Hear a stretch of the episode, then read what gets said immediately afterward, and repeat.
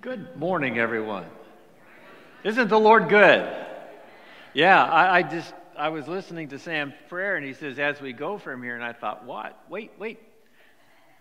We're not leaving yet." I, am only going to speak to you just for a couple of uh, hours or so. I hope everybody had a great Christmas.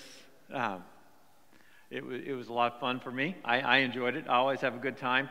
And, uh, you know, it, it's just incredible. I, I walked by the, the uh, table this morning and it still has candy everywhere.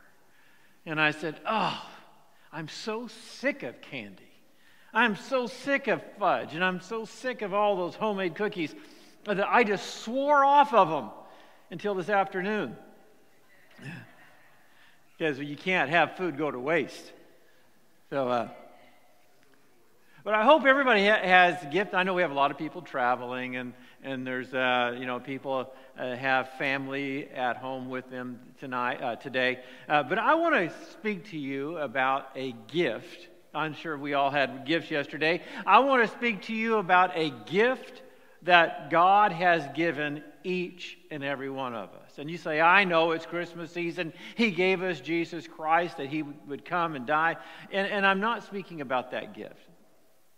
Although that is the, this is the time of year we really speak about the gift of, of, of love that Christ came, that light that entered into the world. But I want to speak to you today, just for a few moments, on the gift of time. In particular, I want to talk about redeeming time.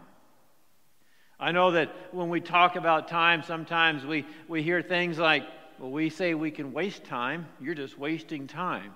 Or, because uh, I, I heard that when I was, you know, when you're younger and your mom comes in and you're reading comic books, you're wasting time. Get up and go to work. Um, or you make wise use of time. Well, they're making a wise use of time. Or, oh, you're spending time well. Spending time. Can you spend time? And can you spend time well? But the reality is, with time, God is not a respecter of persons. In His divine wisdom, God, our Creator, has dispersed to every single one of us life and time. Every day has the exact amount of time allotted to every person. Isn't that great? It doesn't matter who you are. Every individual on earth, regardless of their station in life, regardless, of their religion, the culture, the creed, they all have something in common. Every single one of us that's uh, alive today, that's breathing air, have the same amount of hours and minutes and seconds in each day. All of us share time equally. You can't purchase more of it. You can't earn another hour in the day. Every one of us. It doesn't matter who we are or what we do or where we hail from. It doesn't really matter. We all, all of us, share time, this great gift of time equally. And, and with that, each of us develop a, an association with time. Some use their time by adhering closely to schedules, and, and they're right there on time. I, I, I know I, I met my wife in, in Arkansas, and people in Arkansas like to show up early. So if something starts at 10, they're going to get there at 9:30 because they want to know what's going on. They don't want any surprises. They want to be able to talk to their friends before something happens and then the event. So they're going to get there early. And then you get to California, and, and, if, and if something starts at 10, at 9.58, there's no one there. At 9.59, there's a mass herd of cars that, there they are. And everybody goes in at 9.59. And, and they're right there, right on time. It's, some people just really focus on agendas, and, and, and, their, and their time is scheduled. And then there's others that are a little more nonchalant with their time and, and, and the way they approach time. Uh, a, a, a schedule is more of a suggestion. You, see that in different cultures. Some cultures are very regimented and they want their, their time management to be done wisely. Then there's others is, is we're going to start when everybody gets there. What is time? Have you ever thought about it? What is time? Time is that temporal invention of God that He has wisely chosen to give each and every one of us. Our lives are governed by it and, and by time and the observance of time. From the very beginning of civilization, we have marked our lives and recorded the events of this journey we call life with time. December 7th, 1941. 9 11, December 25th. See, we use, we use dates to mark certain things to remember in time. We've used the sun and the seasons to calculate ways to mark the passing of time. Calendars and almanacs and our, our inventions that we have created to help us track time. We have birthdays and anniversaries and wedding dates, and, and each is given a date, a place etched in our memory to, in order for us to recall a certain event that happened at a certain place in time. That's what we call life. In school, one of our major subjects was about time, it was the study of history. Everybody loved history, didn't they? History. It's a way to remember what has happened and when it happened and why it happened and, and why it occurred in, in time and how we felt when that event transpired. We've even invented uh, machines that hang on walls that mark its passing.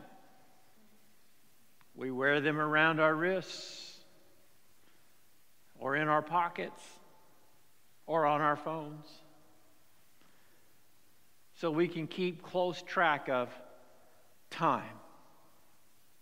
Some of them are very simple, others are very ornate. Some work better than others, by the way.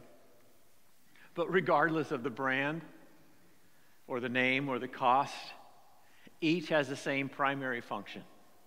Every clock, every watch has the same primary function, and that's allowing us to keep track of this elusive temporal commodity called time. Time. So, what do we really know about time?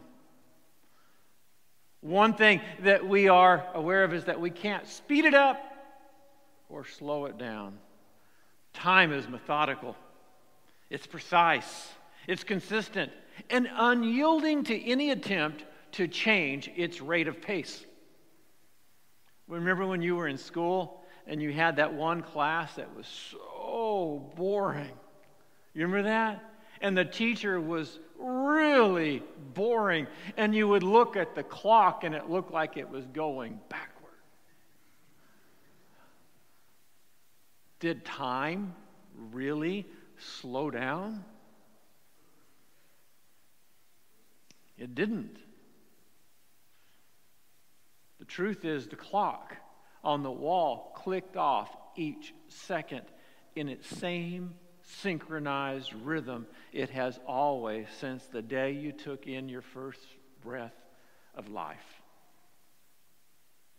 I'm sure you have heard time flies when you're having fun. I think, isn't it amazing that a whole, an entire week of vacations like, like one hour of work? Why is that?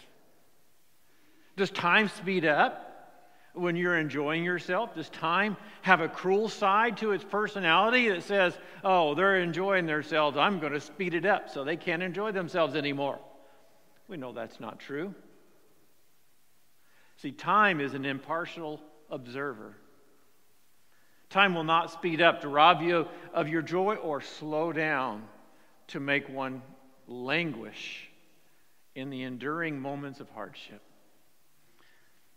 Job, a man just like you and I, he knew good times and bad times. And he described his days as, as a weaver shuttle. I don't know if you've ever watched a weaver, but that shuttle goes back and forth, back and forth in the same synchronized rhythm, back and forth, weaving a tapestry of, of life that only God knows the design. We sit there, and he said, My days are just going back and forth, back and forth. I've mentioned it before, but if you look at a, a, a, rug, a fine rug that's crafted, if you look at the bottom side of it, it looks so chaotic with the tied strings and everything else. But if you turn it over, you see the beautiful design of the fabric. I believe we're kind of like Job. We see the backside of that fabric. We look at our lives and we see that weaver shuttle going back and forth. And we don't understand why time flies sometimes and slows down at others. But the reality is, it's still consistent and it's still going, and we may not even know what's in our life. We may not know why we're experiencing what we're experiencing. But the creator of the heavens and earth, for those of us that have put our, our trust in him, he is designing a beautiful fabric to be admired by all. So the truth is that seemingly changing speed of time is really associated with our focus. It's what we're doing with this time, this scarce commodity that is given, that gives it its purpose and its meaning and its rate. We take vacations and mental health days, which are designed to remove the focus of deadlines and meetings and, and, and other demands associated with everyday life. Don't you like to get away from those occasionally? And these days, these, these vacation days, these mental health days, they are days that we spend on the desires of the things that we want to do, not what we have to do or is demanded of us. And, and when we are not focused on doing anything, have you ever been there? When you have nothing to focus on. There's no deadlines, there's no agendas. Our time just seems to slip by. The fastest week of my life was a vacation that, that, that we spent with no problems, no worries, there was nothing. My biggest decision was how long I was going to stay in the pool.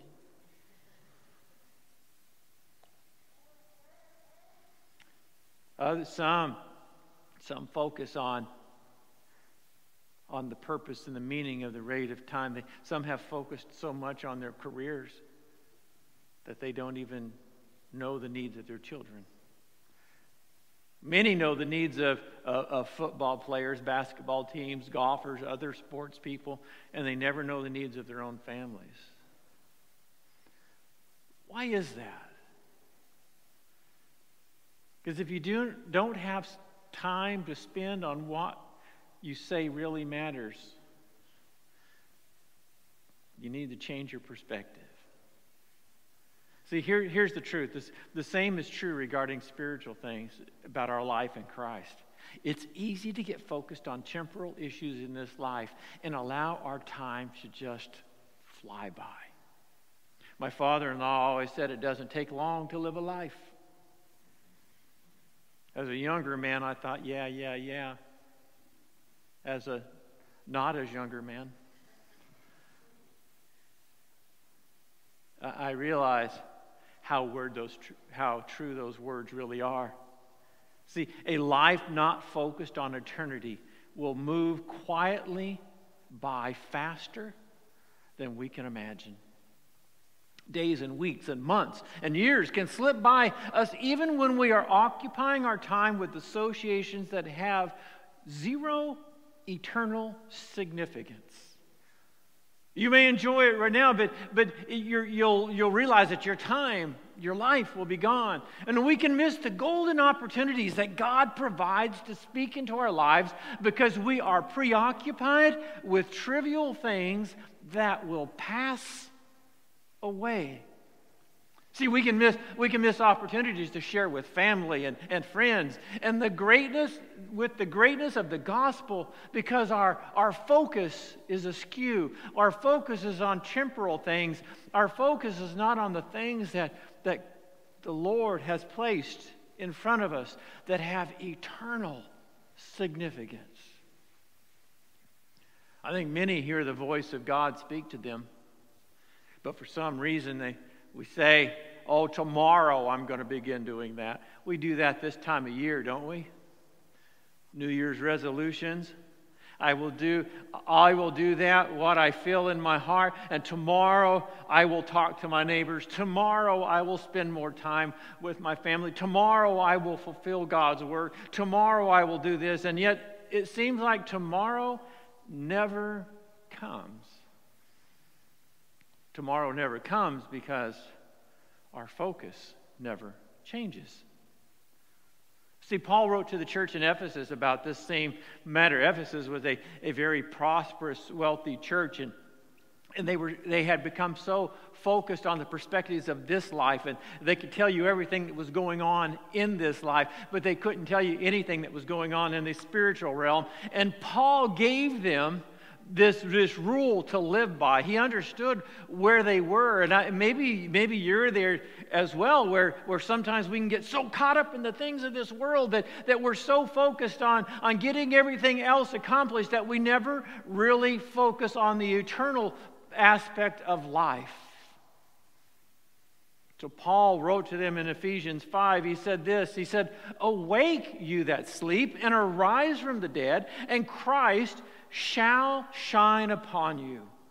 Look therefore carefully how you walk, not as unwise, but as wise, redeeming the time. Don't you love that phrase?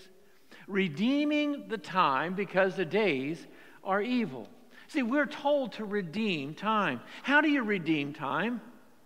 Can you, it's not in the sense of like buying back. It's like, you know, we were redeemed by the blood of Christ, that He purchased our salvation. You can't purchase your time back. You can't say, uh, Lord, can I have a do over of yesterday? Because it really stunk. It, you can't do that. You can't redeem that time, but you can make wise and sacred use of every opportunity from this point forward. He's saying what, what Apostle Paul was saying was he's not implying that we can get back wasted time, but we can make better use of every second that God has given us from this point on. He said, to redeem time, you must have an awareness. You must be awake. You have to be aware of your surroundings. You, what are the needs of those around you?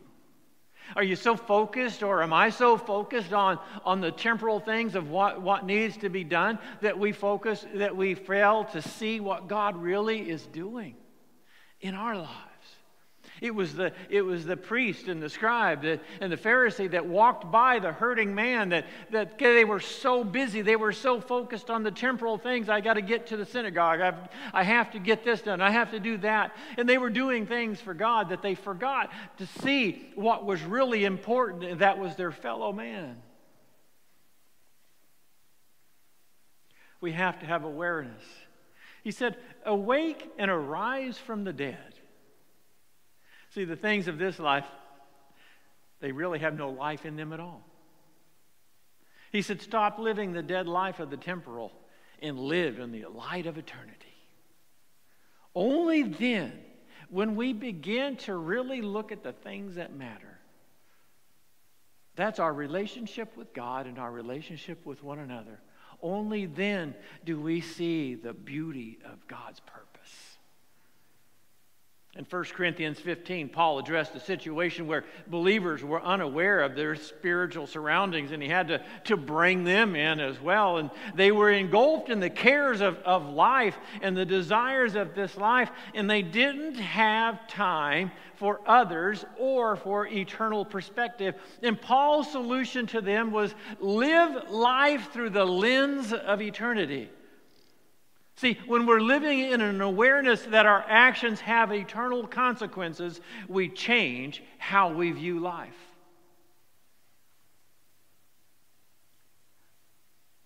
Can you imagine we're, we're going to stand before the Lord? All of us. That's going to be a great time, isn't it? I was, I was praying this morning and I, I thought, Lord, I get to stand before you. Part of me was terrified, part of me was overjoyed. You ever, you ever been there? It's like, wait, I'm going to stand before the Creator, but I love Him so much. We're going to stand before the Lord. Let me ask you a question because I, I, I pose this to myself almost on a daily basis.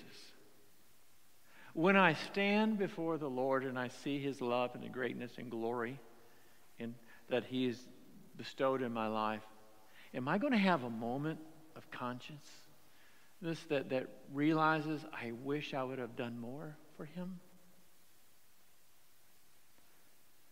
See, as, as a pastor, I have, I have officiated at a lot of funerals. I've watched a lot of people slip from this life to the next. The vast majority of people never regret the things they did, even the bad things, because they have come to a resolution in between them and God. Everyone regrets the things they did not do. It's important to, re, re, to remind ourselves it's not necessarily the things we've done, it's the things that we aren't doing and we're not doing them because our life is focused on temporal things and not eternal things. So we have to be observant to redeem time. If our focus is on the temporal world, it is certain we will not see the blessings of God that are in store for us walking each day in this journey we call life. And you say, well, Pastor, is everything in life bad? No, it's not. I love life. I enjoy life. But there are, there are things that, that you, we can get so consumed with in this life that we have to keep them in proper perspective. That the things that really matter are the eternal relationships. It's the people in your life that God has placed there that you can speak into, that you can encourage, that you can lift them up, that you can pray for, that you can have a godly influence, that they can stand before the Lord and, and and, and be able to hear, Well done, thou good and faithful servant. Can you imagine standing before the Lord and, and you're standing there and you're thinking, Man, I wish I'd have done more for you, Lord. And, and he looks and says, Hey, look behind you, and you see a crowd of people. He said, you didn't know it, but because you spoke a kind word to that lady, she gave her life to me. Because you handed out that, that meal to this man right now, right there, that he changed his life, and now he's serving me. And these people that are behind you are all in eternity with you because you had an eternal perspective. Christ spoke to the church in Laodicea in the book of Revelation, and, and, and they were a church that were so focused on temporal things, and, and, and it was, it's ironic that, that, they, that everything they thought they had, the Lord said, You don't have, because they said, I am rich, and Jesus said, No, you're not, you're really poor. He said, Hey, um, uh, Ben, I, I have a lot of clothes, and Jesus said, No, you're naked. And they said, Man, I can see clearly, and, and, they, and Jesus said, You're blind. See, they were looking at, at life through the blessings of God, eh, eh, of this life, and they were failing to see the blessings of spirituality. It's nothing wrong with having things in this life until they block your vision of the eternal. Jesus, Jesus used a, a common term uh, for, for the solution to their problem. He said, I, here, Here's my solution. You need some eye salve to anoint your eyes so that you may see. Now, in Phrygia, the, close to them, they were really known for, for eye salve. It was uh, something that, that, that they used, and Jesus was using a reference for that church that they would get and they would comprehend. And he said, if you really want to, to be in right relationship with me, if you really want to have a life that's meaningful, if you really want a life that's impacting, you need to be able to see the spiritual things as I see them. And he said, Anoint your eyes with eye salve. In other words, pull off all of the blinders that you've allowed for in life and realize that it's the eternal that matters. It's the important things in life. Enjoy life. Have fun. Go on vacations. I will hope I pray that everybody has 10 times as much vacation this year as they did last year. I pray that everybody has a financial blessing. I pray that everybody has great health. I pray that your families prosper. I pray that God blesses us abundantly in this life. But the most important thing, beyond all of those things, if God doesn't give us any of those, is that we learn to look with spiritual eyes and we look at the eternal because when we look at the eternal, God is going going to be able to open our eyes and we will see what's really important. So, what should I do about it? Well, I know we have New Year's resolution besides the swearing off of chocolates, which I never keep that one. So now I just say, Lord, all right, here's my New Year's resolution. I'm not going to eat any chocolate for the next two weeks.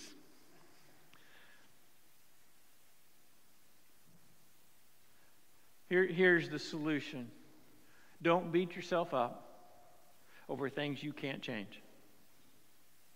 We can look back at our lives. We can look back at the last year. We can look back at last week. We can look back at yesterday. And you might say, oh man, I wish I had a do over. I wish I could do that again. I wish I could take those words back. I wish I could take that action back. I wish, I wish. You can't change yesterday. But you can change today and you could change tomorrow. See, we have this great thing called time.